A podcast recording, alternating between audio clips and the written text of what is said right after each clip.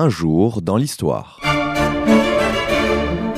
Une émission de la rédaction de Canal Académie.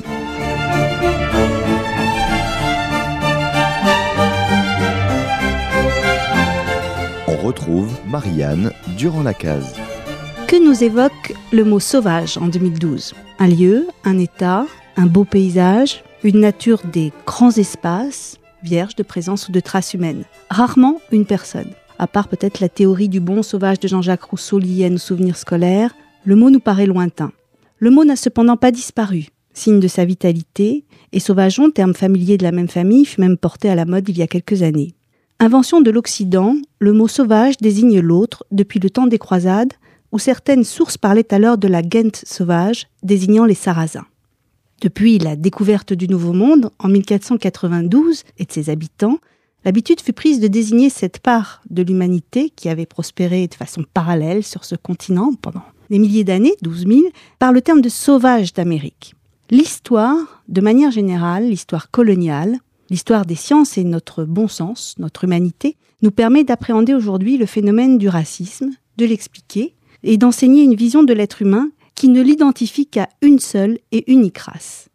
Il n'y a qu'une seule race, et comme le dit Yves Coppens de l'Académie des sciences, professeur honoraire au Collège de France, nous possédons une origine unique, nous sommes tous des Africains d'origine, nés il y a 3 millions d'années, et cela devrait nous inciter à la fraternité. Voici prononcées deux phrases à l'honneur sur la page d'accueil du site internet de la Fondation Lilian Thuram Éducation contre le racisme, et nous avons l'honneur aujourd'hui d'accueillir à Canal Académie une gloire nationale, Lilian Thuram. Bonjour Lilian Thuram. Bonjour. Nous sommes ensemble pour parler d'un beau sujet d'histoire, euh, occulté, ignoré, sur lequel vous avez réussi à attirer l'attention du grand public à travers une exposition originale présentée au musée du Quai Branly jusqu'au mois de juin 2012. Il s'agit de l'exposition Exhibition L'invention du sauvage qui met en lumière l'histoire des hommes, des femmes et des enfants qui on fait venir d'Afrique, euh, d'ailleurs d'Asie, d'Océanie, et qu'on a exhibé dans des foires, des zoos, des théâtres. Et ces dernières années, si le, cinéma s'est emparé du sujet, les historiens y travaillent en revanche depuis déjà quelques décennies, disons, parce que le sujet est aussi neuf en histoire, pour euh, cerner votre démarche, car vous êtes le commissaire général de cette exposition, il me faut euh, préciser que c'est justement le processus de cette mise en spectacle dans le temps long de l'histoire que vous avez choisi de montrer, et surtout de montrer ce processus dans toute sa diffusion géographique. C'est là qu'on se rend compte, nous visiteurs, de l'étendue du phénomène, qu'on en prend la mesure. On prend la mesure d'un phénomène mondial. Et dernière étape, eh bien, le visiteur ne peut que se poser des questions en sortant de cette exposition, car on y comprend qu'il s'agit d'une véritable industrie du spectacle exotique. Pour commencer, Lilian Thuram, comment est né le projet de cette exposition? Tout d'abord, euh, j'ai rencontré il y a une dizaine d'années le livre de Pascal Blanchard sur les os humains.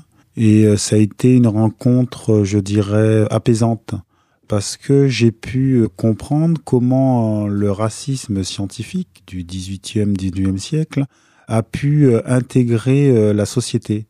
Et j'ai pu comprendre que justement ce racisme, je dirais, qui est devenu un racisme culturel, s'est fait par le biais justement de ces manifestations, ces eaux humains où il y avait des millions de visiteurs qui allaient voir euh, des personnes qui venaient euh, d'Océanie, d'Afrique, des Amériques, dans des jardins d'acclimatation, notamment le jardin d'acclimatation à Paris. Ça me donnait à comprendre tout cela. Et donc, euh, j'ai rencontré après, je dirais physiquement, Pascal Blanchard, quelques années après. En 2008, j'ai fondé la fondation qui s'appelle Éducation contre le racisme, et Pascal Blanchard est devenu un des scientifiques de la fondation. Et donc, il y a deux ans de cela, nous sommes allés voir Monsieur Stéphane Martin, le président du Quai Branly, et il a accepté assez rapidement l'idée de faire une exposition sur cette thématique. Tout de suite Tout de suite, oui, oui, vraiment très très rapidement. Les chiffres qu'avance Pascal Blanchard sont étonnants. Vous avez parlé de millions, il évalue à 1 milliard 400 millions de visiteurs les gens qui ont vu autrefois ces exhibés et que ça concerne à peu près 35 000 personnes. C'est quand même, on est dans le quantitatif, mais ça fait rien. On n'imagine pas. Avant l'exposition, en tout cas, moi, je ne le savais pas. Et pourtant, j'aime l'histoire. Mais écoutez, c'est ce qui est assez surprenant. C'est pour cela que je dis encore une fois, c'est tout à fait compréhensible qu'il y ait encore des séquelles autour des clivages entre les couleurs de peau aujourd'hui. C'est tout à fait compréhensible quand vous avez l'intelligence de regarder l'histoire sans tomber bien sûr dans une victimisation ou tomber dans une culpabilité ou je dirais une mauvaise conscience, c'est-à-dire avoir l'intelligence de prendre de la distance avec cette histoire et essayer de comprendre comment s'est mis en place nos imaginaires. Encore une fois, il faut se rendre compte que les visiteurs n'avaient jamais vu des populations qui venaient d'autres continents. Et donc, s'ils étaient dans des enclos, on les présentait comme des sauvages, ils repartaient avec cette idée d'avoir vu le sauvage. Et donc, on voit comment ce racisme s'est infiltré dans notre société de façon, je dirais, subtile. L'exposition montre avoir des dizaines, des centaines d'objets, des objets témoins. On est assez surpris parce que le phénomène a aussi, euh, disons, un phénomène qui est massif et l'exposition est extrêmement dense avec ces 600 pièces euh, présentées. Ça va d'objets, d'affiches, de cartes postales, de films. On imagine qu'on va trouver ça, des bustes, etc. Mais on est aussi surpris parce qu'on va y trouver des toiles du XVIe siècle, des gravures du XVIe siècle, des objets, des maquettes en miniature. Enfin, je ne veux pas faire un catalogue à l'après-vert, mais on est surpris de l'hétérogénéité des objets présentés parce que là, il y a un patrimoine que nous, on ne connaît pas. Ben écoutez, en fait, c'est nouveau quand même. On n'est pas familier avec. Mais tout à fait compréhensible. C'est pour ça que je dis simplement, il faut prendre conscience que c'est quelque chose qui a, je dirais, euh, imprégné toute notre culture. Par exemple, symboliquement, nous avons pris euh, la rencontre de Christophe Colomb avec les Amérindiens et que dès le départ, il ramène des Amérindiens à la cour d'Espagne. Je crois ce qui est intéressant aussi, c'est voir que très tôt, en 1550-1551, il y a la controverse de Valladolid, c'est-à-dire la mise en doute de l'humanité des Amérindiens. Donc je trouve que c'était très intéressant. Avait-il une âme Voilà, le questionnement autour de l'autre. L'autre, est-ce que je peux le mettre sur le même pied d'égalité que moi? Et en règle générale, non. Et je crois que nous devons voir cette exposition avec cette réflexion, c'est-à-dire aujourd'hui, est-ce que nous construisons pas aussi des sauvages? Bon, je voulais pas commencer par là maintenant, mais vous pensez à quoi alors? Non, non, non. C'est-à-dire que le discours, parfois, nous emmène à voir l'autre de façon différente, de façon inférieure, et qu'on pense qu'on nous ne sommes pas de la même humanité. Et donc, je pense qu'il faut faire très, très attention au discours qui crée des nous et des eux. Alors, l'expression met l'accent sur l'exhibition des gens, c'est-à-dire on les appelle là les exhibés. Hmm. Pour moi, c'est un terme neuf. Alors, à mon grand étonnement, l'exposition ouvre sur un facsimilé hein, d'une hmm. gravure en couleur arrosée, grandeur nature du XVIe siècle. On voit un défilé d'Indiens dans une ville européenne. Rouen. Rouen.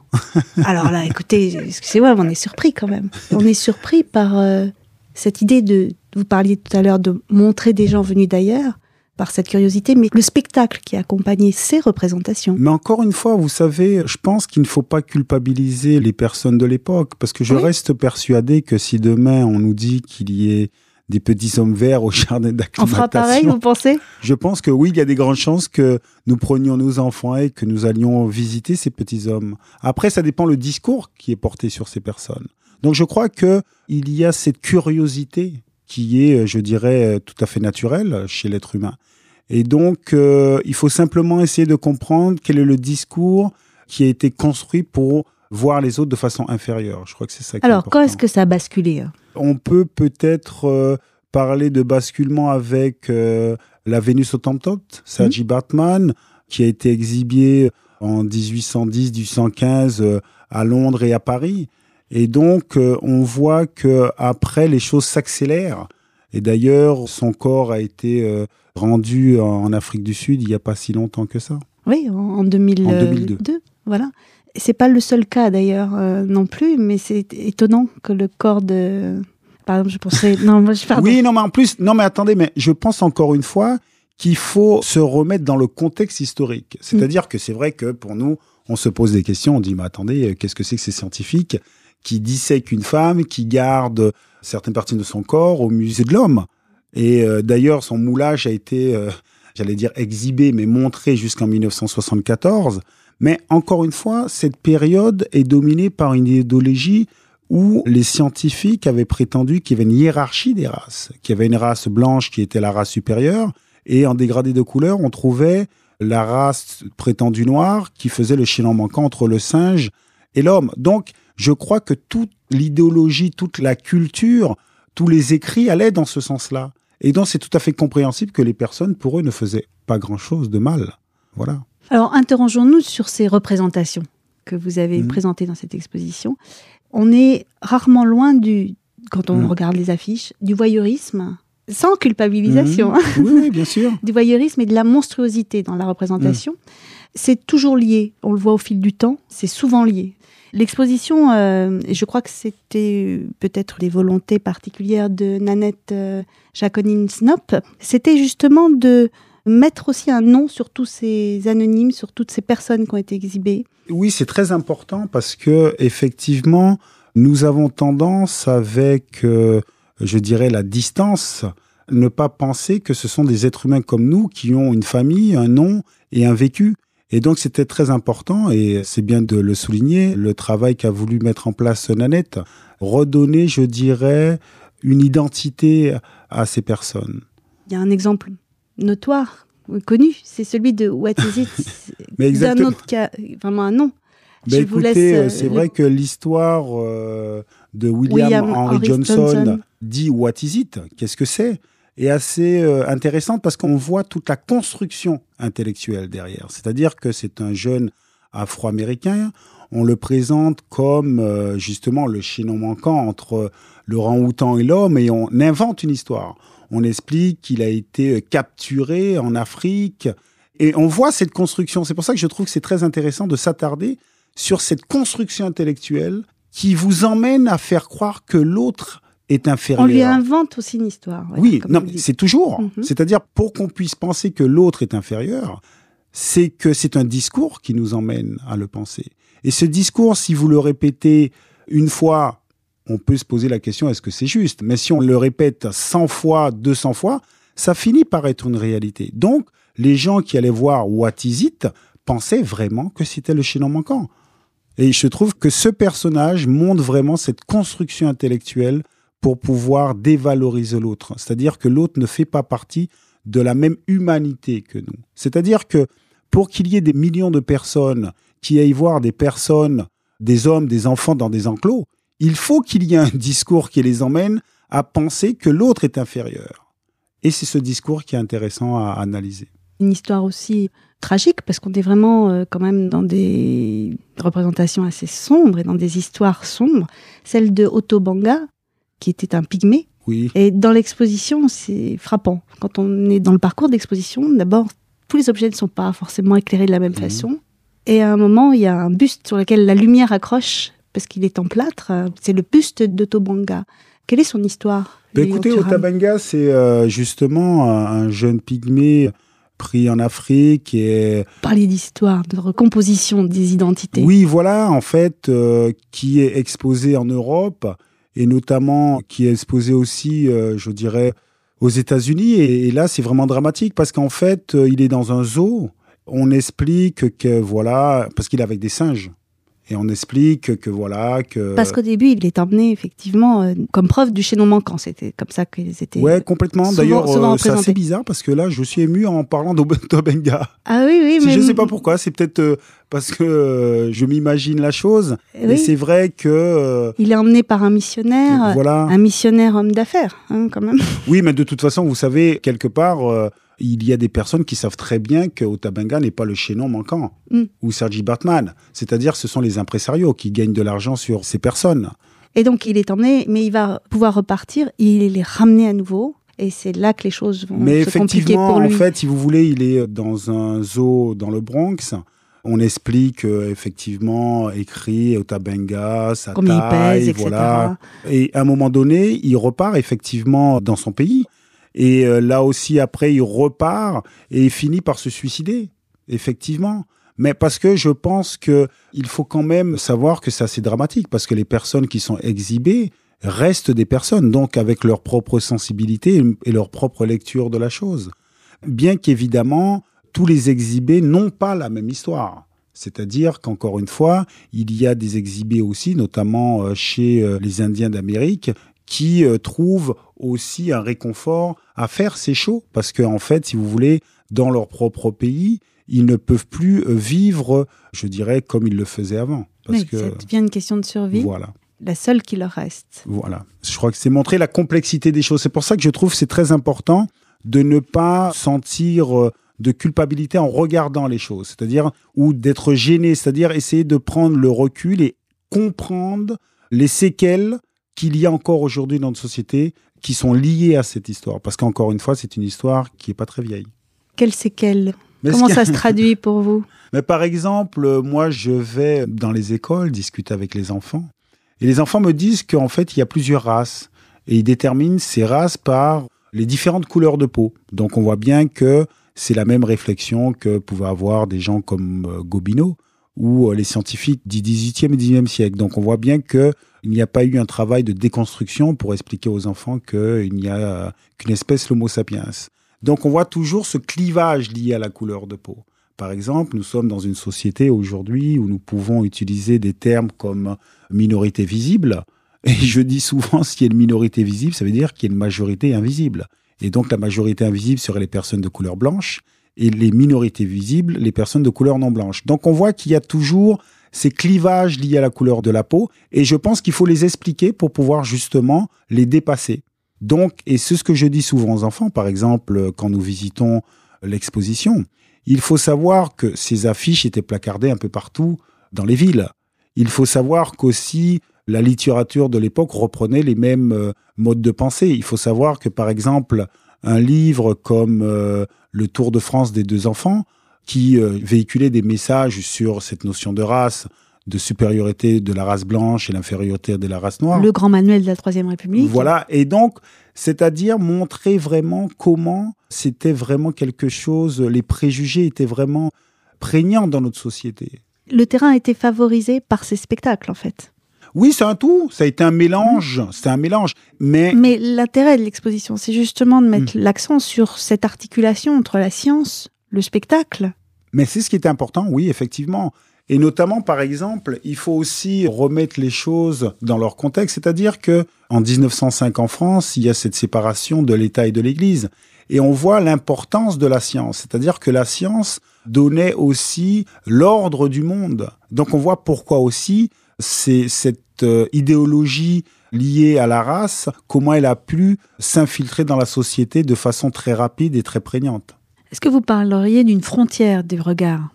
Ben Complètement, c'est-à-dire qu'il y a encore aujourd'hui, bien sûr, des frontières et le regard est conditionné. Moi, je parle souvent de conditionnement, c'est-à-dire que nous sommes conditionnés à penser ce que nous pensons. Et le conditionnement vient aussi par notre propre culture. Et donc, questionner notre culture, c'est aussi, je dirais, questionner notre regard. Et par exemple, cette exposition est là justement pour se dire, voilà, est-ce qu'il n'y a pas des séquelles dans notre façon de voir l'autre? Et pourquoi nous voyons l'autre de cette façon? Et donc, comme je dis souvent, la première des choses pour une personne, que ce soit vous ou moi, c'est apprendre à se connaître. Et pour une société, c'est exactement la même chose. Notre société doit apprendre à se connaître. Et pour se connaître, il faut se poser des questions sur le passé. On a beaucoup oublié, puisque l'exposition montre encore une dernière exhibition de 1958 à Bruxelles. Ça paraît, ça paraît surréaliste. Ça paraît surréaliste, c'est vrai, mais il faut savoir que l'idéologie dominante sur euh, cette notion de supériorité de race n'est pas récente. Je crois que c'est ce qu'on ne se rend pas compte, c'est-à-dire que euh, je suis toujours euh, surpris je dirais agréablement d'ailleurs, parce que les enfants me disent oui, mais monsieur Thuram, le racisme, existe encore, c'est pas une bonne chose. Je leur dis mais non, les enfants, c'est tout à fait compréhensible que le racisme existe. Parce que cette notion de race blanche supérieure et des autres races inférieures, eh ben, c'est les années 90. L'apartheid en Afrique du Sud. C'est les années 60, la fin de la colonisation. Il suffit de lire ce que dit Jules Ferry sur les races supérieures qui ont un doigt sur les races inférieures. La Deuxième Guerre mondiale, c'est la race aryenne qui serait la race supérieure. La ségrégation aux États-Unis, c'est cette notion de supériorité d'une race sur d'autres. Donc je pense que c'est tout à fait compréhensible qu'il y ait encore des séquelles. Et je pense que nous devons avoir l'intelligence justement de questionner notre société, de questionner l'histoire pour dépasser ces problématiques. Parce qu'encore une fois, il faut se rendre compte peut-être que nous sommes peut-être la première génération à avoir une vision globale du monde. C'est-à-dire que Christophe Colomb, qui arrive aux Amériques, met en doute l'humanité des Amérindiens parce que il ne les connaît pas. Les visiteurs qui vont au jardin d'acclimatation voir les personnes qui viennent d'autres continents ne les connaissent pas, donc ils mettent en doute l'humanité. Et donc aujourd'hui, je pense que nous avons conscience que nous faisons partie d'une même humanité. Et donc apporter cette réflexion sur le passé va nous permettre justement de dépasser les problèmes et construire une société meilleure. Justement, l'exposition se termine par un film. Oui. Qui n'est pas un point final, justement. Qu'est-ce que vous avez voulu faire là? Mais écoutez, tout d'abord. justement des petits points de suspension. Oui, voilà, exactement. C'est-à-dire que nous avons demandé à, à Monsieur Vincent Elka, un artiste contemporain, de faire un film qui permettrait aux visiteurs de se questionner sur leurs propres préjugés. Parce que, effectivement, on peut avoir un regard sur le passé en disant, mais attendez, mais qu'est-ce qu'ils ont fait? C'est complètement ridicule. Mais par contre, c'est beaucoup plus difficile pour nous aujourd'hui d'accepter que nous ayons, nous aussi, des préjugés. Donc, c'est très intéressant. Donc, euh, il y a dans ce film des personnes de petite taille, des personnes obèses, des personnes euh, homosexuelles. Euh, il y a un enfant qui est handicapé. Et donc, quelque part, c'est qu'est-ce qu'on pense de tout ça? Quels sont les préjugés sur certaines personnes? Et moi, ce qui me semble assez incroyable, c'est que vous pouvez subir les préjugés et être porteur aussi de préjugés sur certaines personnes. D'ailleurs, dans ce petit film, il y a une jeune fille euh, musulmane qui a des paroles très justes. Elle dit voilà, moi je suis stigmatisée parce que je suis musulmane. Pourquoi je stigmatiserais les homosexuels? Mais c'est exactement ça. Moi, je connais des personnes qui dénoncent les stigmatisations liées à la couleur de leur peau foncée. Par contre, ils peuvent stigmatiser les homosexuels, ils peuvent stigmatiser les handicapés. Et donc, nous devons avoir une réflexion sur nous-mêmes, c'est-à-dire euh, comment je pense le monde.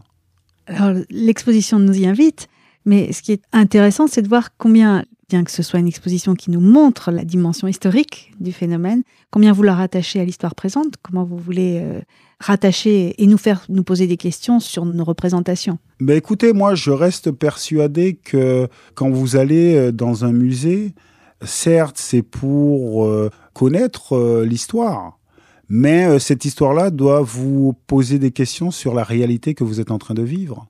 En tout cas, moi, quand je vais avec mes enfants voir des expositions, voir des musées, même à l'étranger, j'essaie toujours de faire le lien pour expliquer le présent.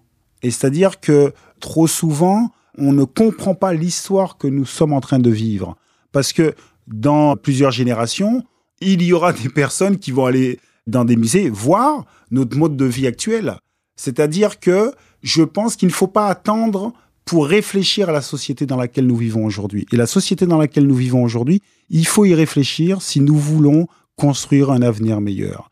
Et pour construire cet avenir meilleur, vous êtes obligé de passer par l'histoire du passé. Mais je pense que chez un individu, c'est exactement la même chose. Si vous voulez me comprendre, il faut aussi comprendre d'où je viens, questionner mon passé. Ça, c'est la question pour tout le monde, Oui, voilà, exactement. pour chacun d'entre nous. Lilian Thuram, est-ce qu'aujourd'hui, le divertissement, on est dans une société du spectacle, est-ce qu'il y a des choses comme ça qui seraient masquées, des représentations qui vous paraissent euh, fallacieuses et qui seraient masquées, dont on ne se rendrait pas compte par euh, n'importe quelle émission de grande écoute, euh, très suivie, il y a du- de la mise en spectacle, on en a partout, écoutez, du cinéma, et qu'est-ce qui, Non, qu'est-ce qui mais de pourrait toute façon, euh, il y a- il- transparaître comme il ça a- de représentation euh, hiérarchique Mais il y a toujours les représentations liées au passé, c'est-à-dire les couleurs de peau. Mais vous avez des exemples aujourd'hui? Moi, ce que je regarde souvent, c'est les publicités. Oui Les publicités, parce que c'est très court et ça parle à tout le monde, et ça doit être des messages clairs. Mhm. Et donc, on peut voir, par exemple, aujourd'hui, il y a une amélioration sur le regard porté sur les personnes de couleur non blanche. Ça, c'est très important. C'est-à-dire que on trouve des personnages aujourd'hui qu'ils sont, je dirais, mis sur un positionnement neutre. Avant, si par exemple vous trouverez une personne de couleur noire dans une publicité, c'est soit il était en train de danser, soit il faisait du sport. Donc c'était pas neutre. C'était dans l'imaginaire collectif, il y avait cette image-là. Et aujourd'hui, on voit qu'il y a cette banalisation peut-être des choses. Mais ce qui est très intéressant, par exemple, dans la publicité aujourd'hui, ou même dans euh, la publicité, je dirais, pas seulement télévisuelle, c'est l'image de la femme qu'on véhicule. C'est-à-dire que l'image de la femme qu'on véhicule est toujours liée souvent à sa sexualité. Et ça aussi, il faut se poser des questions. C'est-à-dire que nous pouvons effectivement travailler sur le regard et l'égalité entre hommes et femmes, parce que c'est exactement la même chose que le racisme. C'est-à-dire, mais si toute la journée, il y a cette image qui relie simplement la femme au sexe, mais c'est extrêmement contre-productif pour l'éducation des enfants. Mais après, il y a aussi des émissions qui seront sûrement analysées dans quelques années. C'est euh, ces émissions où on enferme les gens, euh, style dans les lofts. Ça aussi, ce sera une analyse pour montrer comment notre société, en fait, a pu accepter ces choses-là. Et comment se fait-il que une personne qui sortait de cette émission-là devenait, par exemple, une star? Sur quels critères? Donc, vous voyez. Donc, je pense qu'on va analyser dans quelques années ces types d'émissions. Et ces représentations que ça a installées concernant justement euh, les femmes, les célébrités, les Et surtout, en- surtout, ce qui est intéressant, c'est que les enfants qui regardent ces émissions ne savent pas qu'en fait, que les castings sont faits très précisément. C'est-à-dire que, que c'est chacun, scénarisé. voilà, que chacun doit C'est jouer une son mise en rôle. spectacle absolue. C'est pour ça que je, Et je pensais à l'exposition. ok. Et donc, en fait, on va devoir analyser ça. Parce qu'en fait, les enfants qui regardent aujourd'hui ça pensent que c'est une norme. Parce que si, là je suis en train d'analyser en même temps, hein. donc si je me trompe, euh, ne soyez pas sévère. C'est-à-dire que le rapport au travail, c'est-à-dire qu'un enfant qui regarde et qui voit que ces jeunes filles ou ces jeunes garçons deviennent célèbres sur des critères qu'il n'y a pas de critères de travail, donc les enfants se posent des questions. Le travail, ça sert à quoi? À rien, puisque on peut passer à la télévision et être célèbre le lendemain. Je sais pas si je me trompe, mais c'est une analyse. Bien sûr. Tout à l'heure, quand je vous ai demandé comment était né le projet, vous avez dit que c'était né de la rencontre avec euh, bon, Pascal Blanchard, Blanchard. etc. Qu'est-ce que ça vous a fait le jour où Christian Carambeu vous a raconté l'histoire de ses grands-parents?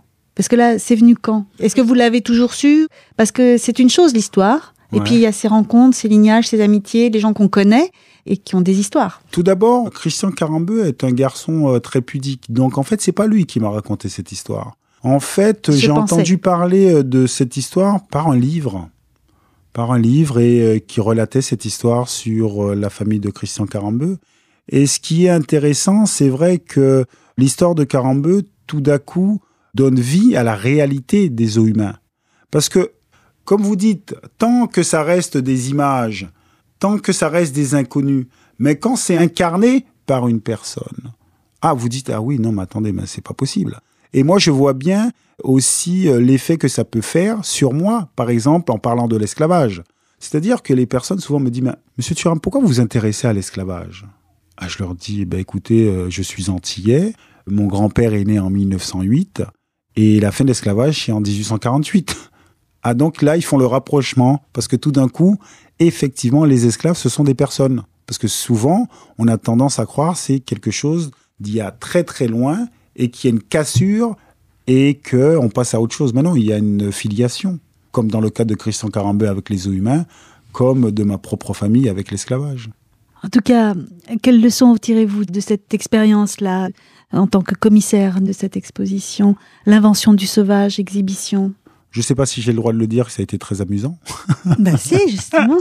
Parce qu'en fait, euh, me retrouver au Quai Branly, faire une exposition avec Pascal Blanchard, avec Nanette Snop, oui, c'est très amusant parce que euh, moi qui suis euh, du milieu du foot, on s'attend pas justement à me trouver là, donc je trouvais c'est très amusant. Et puis euh, j'ai été séduit par la gentillesse des gens du Quai Branly parce qu'encore une fois, cette exposition n'appartient pas seulement à ses commissaires.